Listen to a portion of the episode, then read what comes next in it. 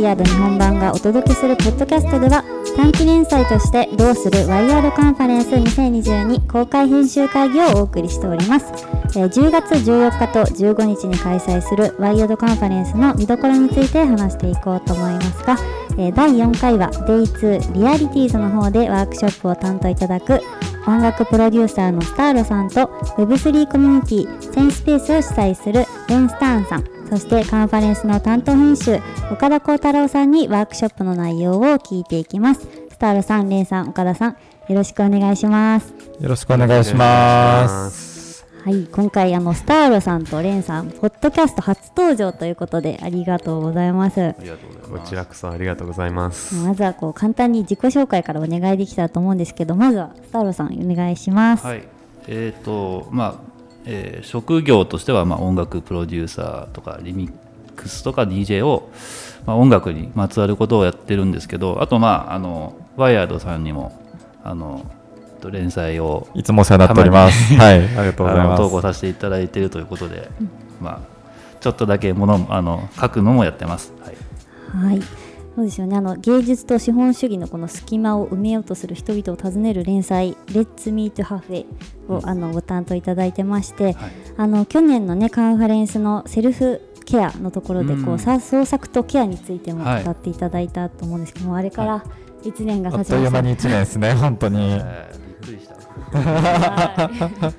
はい、それで、えーもう一方のゲストですけどレンさんですねお願いします。よろしくお願いします。えっと、センスペースというあの Web3 コミュニティも今あの運営してるんですけど、まあ、あの今日のテーマあの音楽と NFT になるかなと思うんですけど、もともとあの個人レーベルとしてフランク・ルネッサンスっていうあのインディーズのヒップホップレーベルをやってて、そこから去年の5月かなにあの大地山本というあの日本人のラッパーとアメリカのシカゴ出身のミック・ジェンキンズっていうアーティストと一緒にあの音楽 NFT を出してあのそれからもともと VC のお仕事もやってたんですけどあのそこからいろいろと Web3 の世界へとこの、まあ、1年半ぐらいかなあの飛び込んできたっていうことであの、まあ、今日あの遊びに来ることができてとても楽しみにしてます。ありがとうございます。ちょうどなんか3月にワイヤードが出した Web3 特集でこう音楽の未来を読み解くための3つのレッスンっていう企画があったと思うんですけど、まあ、こう Web3 時代のツール群っていうのがこうミュージシャンにとって武器になるのかみたいな企画でこうスタールさんとかにも聞こえいただいて岡田さんそうですね担当したんですけど、はい。まあ、そんなそこで語られたこう音楽分野とか Web3 分野とかそこら辺のお話とかこうワークショップ通してこう楽しめるのかなと思うんですけど、はい。はい。まずその今回の手を動かしいざ実装っていうコンセプトについてもう一回あの改めて岡田さんに教えていただきたいなと。ありがとうございますあのこのポッドキャストの連載を聞いてくださってる方はもうまたその話かってなるかもしれないんですけれどもあの今年のカンファレンスのテーマが手を動かしてこういざ実装するあのハンズオン型カンファレンスっていうことでやらせてもらっておりましてあの昨年のねワイヤードカンファレンス見ていただいた方は分かると思うんですけれども昨年はこうオンラインでの視聴体験をすごいこうリッチにしていこうっていう方向であの作っていたんですけれども今年はどっちかっていうとあの3年ぶりのリアル開催っていうところであのリアルな場に集まる意味を問い直そうっていうところから始まりましてなんかただこう単にトークセッションを聞くだけだったら、まあ、家でパソコンの前で、まあ、ソファーとかにゆったり座りながら聞いてた方が、まあ、いいよねって思ってしまったので、まあ、なんかトークセッションでこうインプットしたことをワークでこうアウトプットして手を動かしてその概念を学んでいくっていう場を作っていこうっていうのでその手を動かして実装するっていうところを歌っていてでなんかワイヤードが割とその未来を実装するメディアっていうことを自分たちが掲げていたりするのでじゃあなんか皆さんがその実装の第一歩を踏み出すサポートっていうのをまやっていきたいっていうところとあとそのよくワイヤードが提唱してる例えばリジェネラティブとかまあウェルビーイングとか概念が難しいっていうことをよく言われたりするのでなんかそういったものをこうただ本を読むとか雑誌を読むだけじゃなくってなんか実際に作りながら学んでみるっていうことでなんか皆さんに理解いただければを作っていきたいなっていうので今年のカンファレンスが生まれております。という感じでありがとうございます。あのチケット買うときは Day1 か Day2 を選んでその中からさらにワークショップをちょっと選ぶって感じ。そうなんです。ちょっと分かりにくくなっちゃってるんですけれどもあの Day1、Day2 それぞれ3つのワークショップがありましてその中から1個選んでいただいて、えっと参加できるっていう形になっております。はい、じゃあもう音楽とか好きな方はぜひこの Day2 のこのワークショップにそう限定30名の予定なのでお早めにっていうところです早いね。もの順ということで。すが、えーそうですねこのワークショップはなんとこうスターロさんのプロデューサーになってみるみたいな内容だっていうのを聞いたんですけど。面白そう今から。はい、はい。プロデューサーのプロデューサープロデューサープロデューサーのはい。えぜひねなんでこうこういうテーマを設定されたのかとかこう具体的にどういうことを想定されてるかうんうんうんみたいなお話も聞けたらなあと。そうですね。なんかちょっと前段のところから少しだけ話させてもらうとそれこそあのスターロさんに寄稿いただいたあの Web3 号でのまあ、なんか音楽 NFT の未来みたいなものをこう特集したページだとなんかその時にこう自分として問いたかったのがなんかじゃあ新しいツールとかテクノロジーってまあいつの時代もどんどん出てくると思うんですけどなんかそれって本当にクリエイターとかアーティストって呼ばれる人たちをエンパワーするのかなんかそれがまた搾取の構造になってしまうのかっていうのをなんかちゃんと考えなきゃいけないなと思っていてなんかただ単にこう Web3 とか NFT が素晴らしいみたいなことじゃなくって誰のためのツールなんだっけみたいなことをちゃんと考えたいなと思って、まあ、企画としてはなんか作っていてで、まあ、その中でもちろんそのあのベンチャーキャピタリストの方のなんかこうある種イケイケどんどんな 考え方っていうところもあるしなんかスターロさんのその状況を踏まえながら冷静にあの今まあ、このこういう方向に進化していくべきだよねみたいなことも考えていただいたっていうのがなんかまあ前提というか下敷きとしてあってで、まあ、今回の、えっとカンファレンスの Day2 リアリティーズもそういう Web3 とか NFT とかなんかメタバースとかあとミラーワールドですねとかがこうテーマになっていたりして、まあ、その中で改めてクリエイターエコノミーとか、まあ、音楽 NFT っていうのをまあ、改めて扱おうっていうことをあの思っていてで、まあ、大枠はそんな感じで考えてたんですけれどもじゃあなんか何やったら面白いかなみたいなことをあのレンさんと一回打ち合わせをさせていただいている時になんかこうそこでポロッと出てきたのがなんか実際にじゃあスターロさんのなんかプロデューサーになってみて音楽 NFT こう使うといいんじゃないかみたいなことをなんかこうなんでしょう疑似的に体験というかキッザニアみたいな感じで やれるとあの面白いよねっていう。か自分もやっぱレーベルの活動もやってたり自分の,、まあそのコミュニティブランドっていうのを運営してる中で、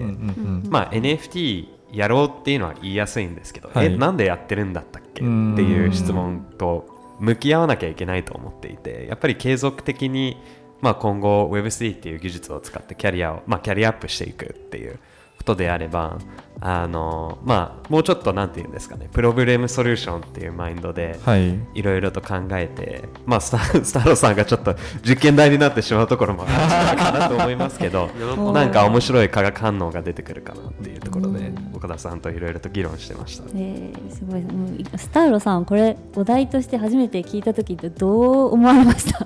まあ、まず自分自身がこうあん、まあ、あ一アーティストとしてその、まあ、23年前にこうマネージメントとかレーベルとか全部もう一回こうから全部独立して、うんうんそこからもうずっと自分一人でやってるんですよね。だから、うんうん。そのまあ一つ目はやっぱ一人でやってるんでどんどんこうあのあんまりいわゆるこうリリースとかももう今最近全然してないし、うんうんうん。こう本当に自分に必要なことしかやらなくなるんで、うんそのアーティストとして考えた時に逆に今こうやってこういじってもらった方が、はあのもう出ないと多分自分本当にいつまで多分いつもう一生出さないかもしれないぐらいのうん。感じなんでアーティストとしてはね。だからそのその Web3 には興味あるんですよ。Web3 っていう現象には自分は興味興味というかすごいあの興味っていうレベルじゃなくてまあ、うんうん。そのすごい真剣に自分の人生の要素として真剣に考えてるものだけどまあ一アーティストと考え考えた時にその音楽活動でどうやって使うかってなった時にはい。それってまあ結局まずリリースしたいっていう気持ちがなかったら、うんうんうん。そのうんうん。嘘になっちゃうんですよ。だからうんうんうん。正直だから僕その音楽 NFT リリースしてないんですよ今、うんうんでそれは別に音楽 NFT がなんかこういいと思わないとか否定とかそういうことじゃなくてむしろ肯定はしてるんだけど、はい。自分は自分なりに別にそれがいいからといって個人的にそれをそのその今やる必要はないというか、うんっていうスタンスなんですよね、うんうんうん。だから今のところ結局こうやってこう Web3 にコミュニティに僕が関わるとしたらこういう前回のようにこう投稿もうもうちょっとマクロな視点で、はい。うんうんうん自分はこう思うよとかちょっと自分的にはあのこう逆にちょっと引いた立場でこの Web3 に関していろいろ思うこととか考えることがあるんでそういうとこを逆に自分はある意味まあ発信をしていたいんですけど、はい。それと同時にやっぱりそのなんていうのかな音楽 NF ミュージシャンというかアーティストとしても何か関われないかなっていうところで、むしろこうやっていじってもらった方が関わりやすいなっていう。ミクロの方では。じゃああれですね。目標はスターロさんが今回のワークで出てきたアイディアであこれはすごいっていうのがあったら実際にそれをやってもらえるぐらいのテンションが上がるような、は いいやー面白いですねいそなかなかハードル高いと思うんですけどねぜひね。スターロさんをね鳴らせるようなアイディアが出てくるといいんですけどね、うんどんどんな議論が出てくるかとかアイディアが出てくるかってある程度なんか議論とかされました？レンさん加田さん。いやーそこまだそここれからですねまで準備ははい。うん。まあでも楽しみですね。うん。どういう、まあ、逆になんかあの全然こういう技術に触れてない人から出てくるアイディアがどちらかというと一番純粋な可能性もあるかなと思うので白いですねうん。どういう化学反応があるかうんどういうリミックスが出てくるのかっていうのはうんうんめちゃくちゃ楽しみですね。そうですね。なんかまあ当日はあのレンさんにちょっと音楽 NFT のこう簡単なインプットというかっていうのもお願いしてやっていただくような想定なので、まあ、知識がないよって方もあの来ていただいてちょっとインプットを受けながらこうフレッシュなアイディアっていうのを出していただけたらなっていうのは思いますよね。なるほどなるほど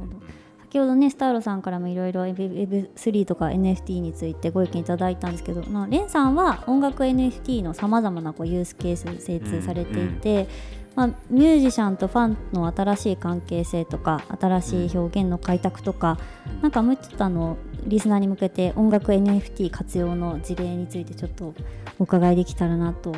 思うんですが。まあ、そうですよね、あのまあアーティスト目線で言うとやはり、まあ、ファン体験を向上するっていうのが、まあ、一番分かりやすいものかなと思っていてあのいわゆる、まあ、そのキャリアの中で音楽 NFT を理由、まあ、直接ファンに売ることができることによって、まあ、それに対して新たなあのファン体験を提供できるっていうところが、まあ、一番大切なところだなと思っていて、まあ、どういう付加価値をそこからやっていくのかっていうのは正直無限性があるところだなと思っていて、まあそのすごいやっぱ積極的にやってるアーティストって言ったら最近だとあのミゲミゲルっていうミゲルそうなんですか。すごいやっぱ積極的にやってたり、 Avenged Sevenfold っていうロックバンドとか、その M シャドウズっていうリードシンガーがめちゃくちゃあの頭良くて、最近 Bankless のポッドキャストとかあ出ててバンクレスも出る感じなんですね。すはいごい。バリバリ出てて、まあ、いわゆるでも2人とも正直な話あのユーティリティを通してそこまで、まあ、技術的に優れたことをやってるかっていうよりも本当に積極的にファンに対していい体験を提供したいっていうところが、あの見えて正直あの、まあ、金銭的な面で見るとプラスになってるかって言ったら正直あの全然わかんないしむしろそ,、まあ、そのここまでの熱量で表現してるような感じ、まあ、すごい熱狂的にしてるから、まあ、それがプラスになるかっていうのはそこまで気にしてるかっていうぐらいあの本当にファンのことを大切にしていて、まあ、日本だと、まあそのまあ、ひ自分はヒップホップの畑なんで、まあ、オズワールド君とかすごい、うん出してそこら辺ね。あの頑張ってるなって思いますしで本当にそこだなと思っていて逆に、まあ、ただ、まあ、ブロックチェーンとか Web3 とか NFT とか、まあ、本当に音楽でどこがどこに対して一番あの影響を与えることができるかって言ったら透明性だと思うんですよね、何よりも。まあ、今までは結局、なんて言うんですかね、まあ、新たな事業、ビジネスモデル、アーティストのビジネスモデルとか結構そういう話が出てきてますけど、正直な話、この、まあ、今の主流の音楽 NFT っていうのがすごい盛り上がったら、逆にビッグプレイヤーが入ってきて、うんうんうん。そのミドルレイヤーとか、これからのアーティストが売れなくなっちゃう世界になってくるかなと思っていて、ただ、あの全ての権利とかがブロックチェーン上に載ったり、あのでまあその元の権利が NFT として管理できたら誰が何パー取ってるかっていうのが全部見えて、まあ、いわゆる今だとあの見えないんで結局それが見えるような世界になったら、まあ、ちゃんと音楽アーティストはこれって公平な世界じゃないよねっていうムーブメントが作れると思っていてうん。今はあまりにもその情報がないから、まあ、でレイヤーがいっぱい挟まれててオフチェーン全部全てのそこら辺のアクティビティがオフチェーンになるからまあユースケースではないですけど本当はそこが、まあ、一番の革命ではないのかなっていうかうん。まあその本当に Web3 の趣旨って言ったら結局データの透明性っていうところと、まあ、自分が自分のデータをあのコントロールすることができるっていうところなので、結局一番なんていうかな。まあそのまあある種そのファン体験っていうところでスマコンをどう上手に使っていくのかっていうところが一つであってもう一つがやっぱりその全てがあの裸 裸になるっていうかっていうのは本当に音楽業界に対してすごいいい影響を与えるのかっていうあのところかなとちょちょっと話がいやいやいやいや、あのーでも今聞いてて思い出したのが、あのスターロさんの連載で、あのオーディアスのご CEO にインタビューをさせていただいたことがあったと思うんですけど、なんかそこで語られてたのって、その確か2018年のシティバンクのレポートによると、あの売上の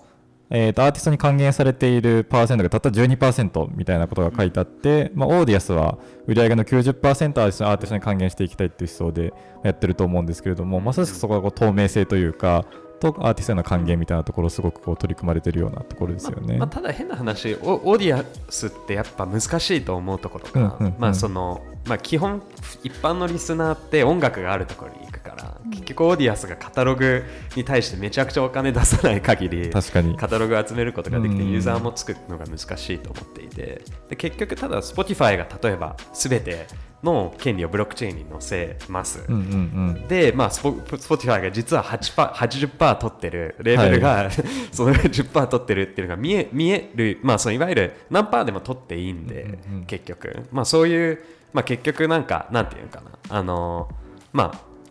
多めに取ってる可能性もあるかなと思うんですけど、でも透明になるから、うん、うん確かに。これ公平じゃないよねっていうのが、ちゃんと言えるようにうんうんうんなると思っていて、そこが、まあ、なんていうのかな、あの一番重要なところだなるとほどなるほど、思っていて。うん。うんうん。そこら辺スターロさんとしてはいかがですか、まあ、オーディアスのインタビューとかも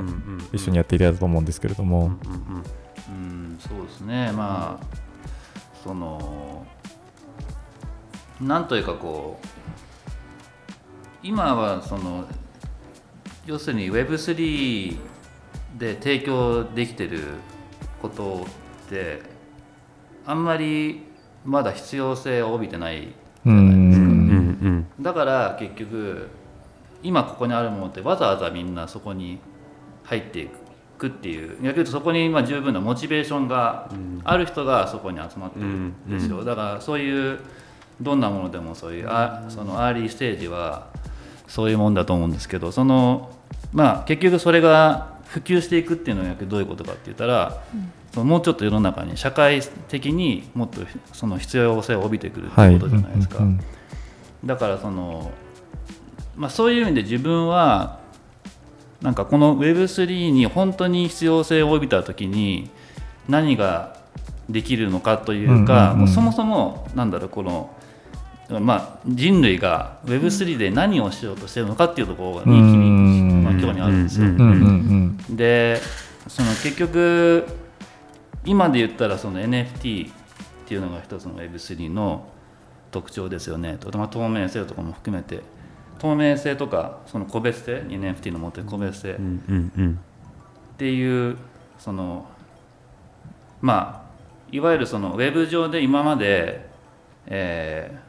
場所とか ID みたいなものを特定できなかったものができますよねっていうことですよね。でそれで結局ひもう身を引いて考えてみると今この現実物質の方のこの実社会世界の方で、はい。えー実はこの実世界の方では本当は全部全て個別性あるじゃないですか本当は、うんそのこの雑誌このワイヤードの雑誌も同じように見えるけど、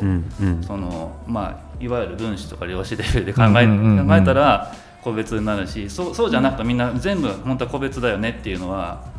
こう事実としてあるじゃないですか。うんうんでそれが今は Web2 ではその個別性が実現できてないっていうだけの話なんですよね。ストリーミングの楽曲とかが全部こうなんだ同じになってるっていうかそういうところです。かその要するに例えばじゃあ個別性っていうのはどうやってできてるかって言ったら、時間と空間なんですよね。うんううん。ん、でそれは実社会では今自分たちが実感と空間っていうエレメントで制約されてるからこ逆に言うとそれで個別性を認識ししてるけど、ウェブではだから時間と空間っていうエレメントがまだないから、だからそのっていうか表現できなかったから、うん。だから個別性を持てなかったんですよね。で Feb3 になると今度はそう時間、まあ、時間というか、えーとまあ、時間と空間の情報、うんうんえーみたいなものがこうそのあこうそこうそのうちもうちょっとこう高レベルでその表現できるようになってそうなると今はだから逆に言うとこうやって音楽 NFT とか NFT が音楽とかにすごい限られてるけども、うんうん要するにただ単純に今こうやって普通にこの実社会で表せてる個別性を全てに関してを Web3 で表現でするあのそう使えるようにしましょうってことなんですよね。うんうんうんつまり逆に言うとそれぐらいもうその今実社会でやっている人間がやってることを、まあ要はウェブの方に移しましょうってことじゃないですか。うんうんだから今まで自分の特まあ例えば自分の世世代は少なくともインターネットっていうのは、この実世界でがまず自分たちのこの社会と経済の基盤であってそこでできないものまたはそれを、まあ、そのもより便利にしたり効率化するためのものとしてあったけど、そうじゃなくて今もうこれ置き換えるものじゃんっていう話なんです、うんうんうんうん。それがこの前回のこの紙面でも書いたことなんですそうですよね。そうだから、そうって考えた時になんか別にそのな今逆に音楽の NFT とかいうふうに絞るうん。よりも、じゃあ本当に時間と空間っていうものがエレメントなんだとしたら、うんうん。そのじゃあその本当にウェブの世界で時間のと空間のが表現できるとしたら、うんそしたらどんな例えばビジネスができるだろうとかどんなその何、えーどんな世界が展開できるだろうっていうことを自分はねすごく興味がある。で逆に言ったらこうこの実社世界の方で時間と空間の制約があるせいでそのできないものってそういう視点で考えた時にできないものをじゃあ Web3 でやりましょうみたいなこともありえるじゃないですか。だから例えばなんかこうビットコインのマイニングとかのもうその考え方によってはねその、まあ、今回のちょっと話あんま関関係ないかもしれないいやいやいや。だけど例えばビットコインのマイニングってこうすごいその今のそういうその社会のいわゆるインフラが提供している電力じゃなくていわゆるオフグリッドでその自分たちでソーラーとかそういうエネルギーを使ってでその電力を、えー作れてる人その人たちがい今だったらそのそれを作ってもその実際にその電気の需要があるところに持っていくためにはすごいインフラとお金がかかるんですよ。だから実際にその自分たちが使う分しか実際使ってなかったりとかしてそこに余剰が生まれてるんですよね。でもそれ今この人たちがビットコインをそれを使ってマイニングすることでここでもう全部マネタイズできちゃうじゃないですか、うん。でそうするとなんていうのかこうまず富の分配が今までと全然違った形になるし、うんうんあとエネルギーも実はもちろんマイニング自体がエネルギーのあれっていう議論もあるけどもただ今この、えーソーラーとか、えーまあ、風力とか、えーいわゆる自然エネルギーで使った電力をその結局やっても今結構余ってるんですよ要するに。うんうんうん。それをこうもっと効率化するためにこうやってこのウェブの世界でそのビットコインだったらそのお金のバリューを動かせるじゃないですか。エネルギーを動かせなくても、うんうんうん。そうやってうまく組み合わせるとその今経済とかですごく偏っている社会の基盤の状況とかまたは社会のせいで制約でその、えーなんていうのかな。まあ、うん、なんて言ったらいいんだろう、まあ、いずれにしてもそのそういう今今の現状だとすごく、あの実世界とそのネットの世界のすごいリダンダンシーっていうかそのうん。重複性があるんですよそれに。だからこれをうまく自分たちがまず実社会ってどういう実世界ってどういうことかっていうことをまず理解してでその上で Web3 を捉えたらなんかこうもうちょっとこううまくここが融合して、で今のこういうその自然の地球環境とかも含めてもうちょっと効率できるんじゃないのっていうところが僕の本当の Web3 になるほど要は可能性なんですよね、うんだからそのその上でシナリオの上で音楽では何ができるかなっていうのを自分は考えたいというか、うんなるほどでもそういう面で一つ自分はすごいやっぱ日米のアーティストのコラボ結構仕込んだりするんですけど、やはりあのまあ日本のディストリビューターを通して楽曲を出すとあの分配は結局レーベル側のお仕事になっちゃう。うんでむしろ日本の、まあまあ、いわゆるむしろそういう感じでやっても逆に海外のディストリビューターのプラットフォームを使って日本のアーティスト最近ちょうどこれあったんですけど、結局アメリカの税制上の説明を日本のアーティストと説明して、うんうんうんいわゆるアメリカの W8 っていうフォームがあるんですけどいわゆるアメリカで税金払わなくて大丈夫。日本で全部処理しますよねっていう感じのフォームとか全部英語だけど日本のアーティストに説明しなきゃいけなかったんですよね、それってすごい効率悪くて、なのでそれを、まあ、日米、まあ、いわゆる本当にあのーまあ、その日米グローバル関係なく、あのーグローまあ、そのもういわゆる人類としてアーティストがコラボができて、でそれがもうあのイーサリアム、まあ、イーサリアムわかどういうどういう仮想通貨になるかわかんないですけどそれが、まあ、その SWIFT とか関係なくただあのクリプト上でスプリットされてっていうことができればあの本当はすごい効率すごいこう滑らかな社会というかそうですよね。なので、それって結構、まあ、一つ、もう一つ、なんていうんですかね、まあ、NFT っていうよりも Web3 あのが存在することによって、グローバルのコラボレーションがやりやすくなるっていうのは、本当にあの、まあ、社会がより豊かになるうん。方法の一つだと思っていて、うんうんいいですうん。ね、はいはい。なんか今のお二人の話聞いていて思い出したんですけど、まあ、若干まず話がそれるんですけど なんか最近知った概念でその例えば環境問題とかがあった時に、あのそもそもそも子供の頃から美しい景観とか美しい自然みたいなものを見てない人は、なんかその体原体験がないから、その環境を守ろうっていう意識が育まれにくいみたいな研究があって、でそれすごい面白いなと思ってでその時思い出したのがスターロさんが以前おっしゃってたあの音楽ライブをこう実体験として体験したことがない世代、まあ、コロナとかでオンライン配信しか見たことがない世代にとってじゃあ音楽ライブのその価値みたいなものが全く伝わっていないからそれを守ろうとか、ちゃんと維持していこうという気持ちが芽生えないんじゃないかみたいなことを結構アナロジー的に近いなと思っていて、なんかそういうのってやっぱりその実空間ならではの体験みたいなものをじゃあウェブでどう拡張できるのかっていう時にただの配信じゃないあり方とかも含めてなんかそのなんでしょう実世界と Web3 の接続じゃないですけどいろいろなんか考えられそうだなっていうのをちょっと聞いててうん思ったりしましたね。そうそうですね。うん。ひ一つこの点うんでうんすごい面白いと思うのは、自分はあのニューヨーク生まれヒップホップ育ちなんですけど、うんうんうん小さい時はウォークマンとか持ってその同じ CD を何回も何回も聴いて街を回ってたっていう感じなんですけど、うんうん。あの自分よりもう一回りの世代だったらライムワイヤー後なん。で、うんうん。デジタルミュージックと iPod でしか育っ、まあ、iPod から iPhone みたいな感じのちょうどのちょうどその時代でいわゆるあのなんていうんですか CD とか持ったことないんでで今はもうストリーミングでプレイリストでしか音楽聴かないんで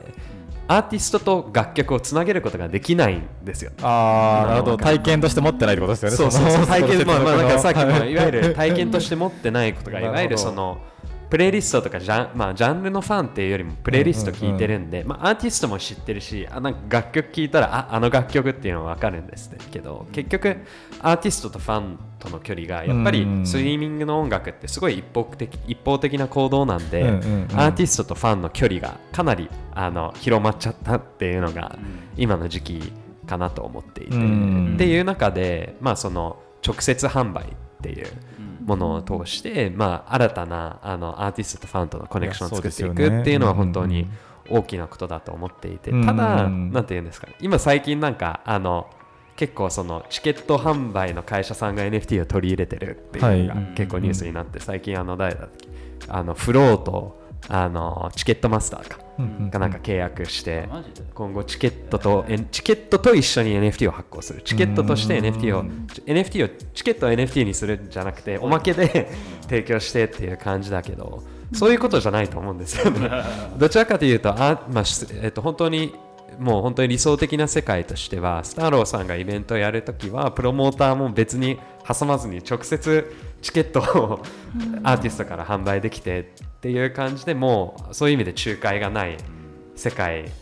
ができたらっていうのが本当はあの一番素敵な世界ではまあプロモーターももちろんすごいあの重要な役割は果たしてるとは思うんですけどそういう世界がまあ結構 Web3 の概念今そのアーティストが自分のチケットを発行して、それをまあファン体験とつなげてちょっと新たな経済ができていく、まあ、実世界とのと新たな経済ができていくっていう感じがまああの個人的にすごいあの理想だなとはうん思います。まあなんか多分さっきの自分の話のなんまあ延長で言うと、その音楽はそのいろんなものがこうこの世の中にある中でかなりそのもうデジタルに要はもう映っちゃってそのかなりのどあのレベルで映っちゃってるものの一つなんですよね。で、うんうんあのまアーティストの目線からすると、自分はアナログアナログ体験として自分の音楽制作はアナログ体験じゃないですか。だから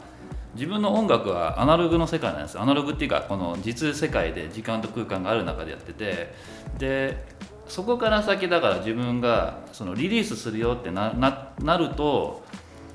そこから先は今はもうウェブの世界になってるんですよ。でウェブの世界だからそのいその実際の自分の音楽はそのデリバリーできないから、デジタルって形にして、でそれをそのいろんな人に届くようにするっていう世界なんでそのなんていうのかなまず、えーなんかそこの本来はもともと実世界であったものが、今なんかこうもうものとしてはもうなんかデジタルになっちゃってて、でその要はそのリスナーも含めて向こう側にいる人たちはもうみんなデジタルの空空間で音楽これが音楽っていうやつですみたいなあありがとうみたいな感じで やってるんだけど自分からするとなんかもうあのテレビの向こうでなんかこう自分なんかやり取りしなんか映画を見てるみたいな感じになっちゃうんですよそうそう。それでだからそこの結局今のこの境界線というかこの実世界とウェブとかデジタルの世界の境界線でまずすごいこう悩んでるというかここをうまくまず融合させたいっていう話だと思う結局、うんで、うん。しそれを今いろいろ今みんなやってるんだけど、まあ結局そのリスナーはもうそのデジタルの方この向こう側にいますよね。デジタルという川の向こう側にいますよねと。でこの人たちにこっちに来てもらうためには今までは例えば、えっとこうまあ、ある意味録音物だってまあこうもうデータみたいなもんだからデジタルみたいなもんなんだけど例えばカセットテープとかレコードだと、再生してる時に時間の感覚ある時間の要素があるんですよ。ちゃんと巻き戻さないといけないし再生するのにその時間だけかけないといけないけどなんか今デジタルはともうスキップできちゃうしうん。時間の空間がもう壊されちゃってるじゃうん。うんんだからそういうふうにそのもうカセット聞いてた時はまだみんなその川の向こう側にはいなかったんだけど今はもうその dis distribute してる人も含めて川の向こう側に行っちゃってるから、うん。その、うんこっちの体験をどうやって乗せてもらえるのかっていうところが自分はあれなんですよ要するに、うん。ででもうん。普通に作っただけでもではもうなんかこうそのこっちにさえ来ればなんかこの今その今自分たちが聴いてる音楽はあくまで録音物ででそのフル体験じゃないからこっちに行きたいっていうのはそのうん。思ってくれるんだけど、そうやって新しい新世代とかになっちゃうともう初めから川の向こうで育ってるから、うんそうすると別にこっちに行きたいと思わないんですよ。はいはいはいうん。だからそこのこの川をどうすんねん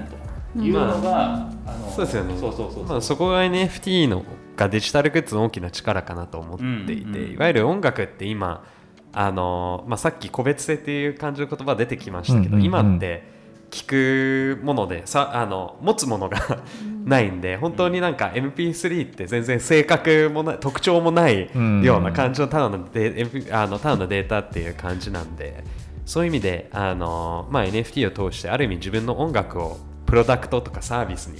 変身させることができるっていう、うんうんうんうん。まあ、新たな力があるかなと思っていて、うん。あので逆に結構そういう意味で、まあ、フィジカルの世界でちょっと例えると実はレコードバイナルとカセットってこの数年間の間売り上げってすごい上がってるんですよね。うんうんうんまあ、中目黒のウォルツとかも、あのカセットショップとかすごい人気で、うん。あ若者とかで人気であって、カセットプレイヤー持ってるかって言ったらそうでもないかもしれないけど、ま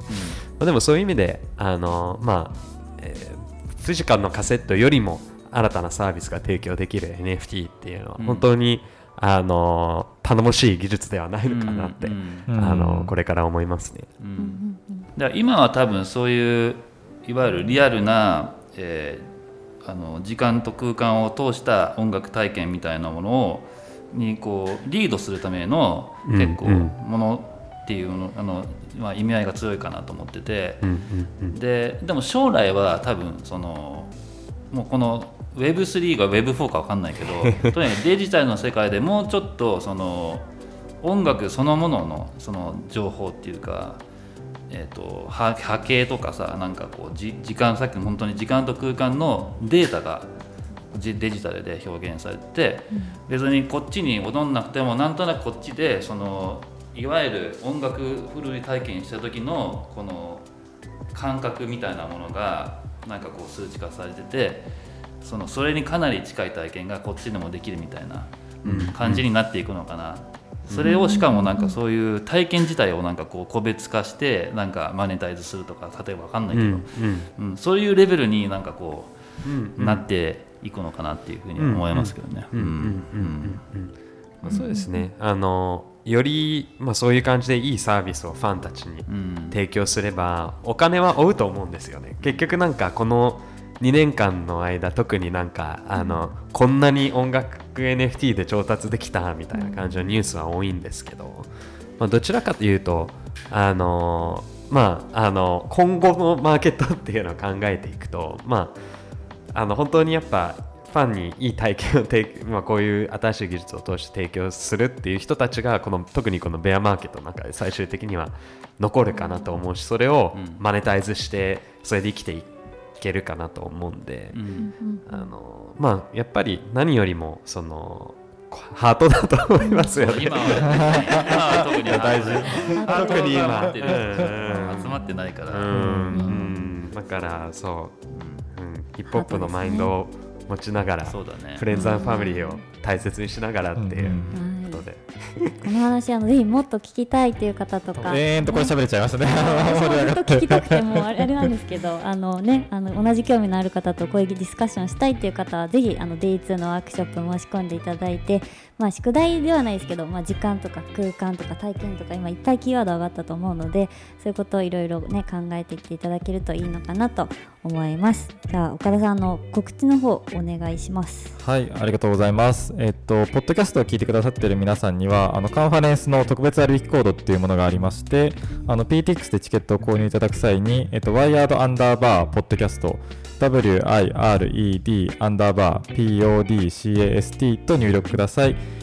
えっと、皆さんの参加、会場でね、お会いできることを楽しみにしております。はい。ではあの次回のゲストも決まってるんですか？あそうですね。あの次回は第5回ですね。あの最終回の予定なんですけれども多分このポッドキャストがあの公開されるタイミングではあのキーノートのスピーカーっていうのも発表されてると思いますのであのキーノートの方のこうどんな方が来るのかっていう解説ができればなと思ってます。ぜひそちらもチェックしていただければなと思います。スターロさん、皆さん今日本当に楽しかったですありがとうございました。ありがとうございました uh,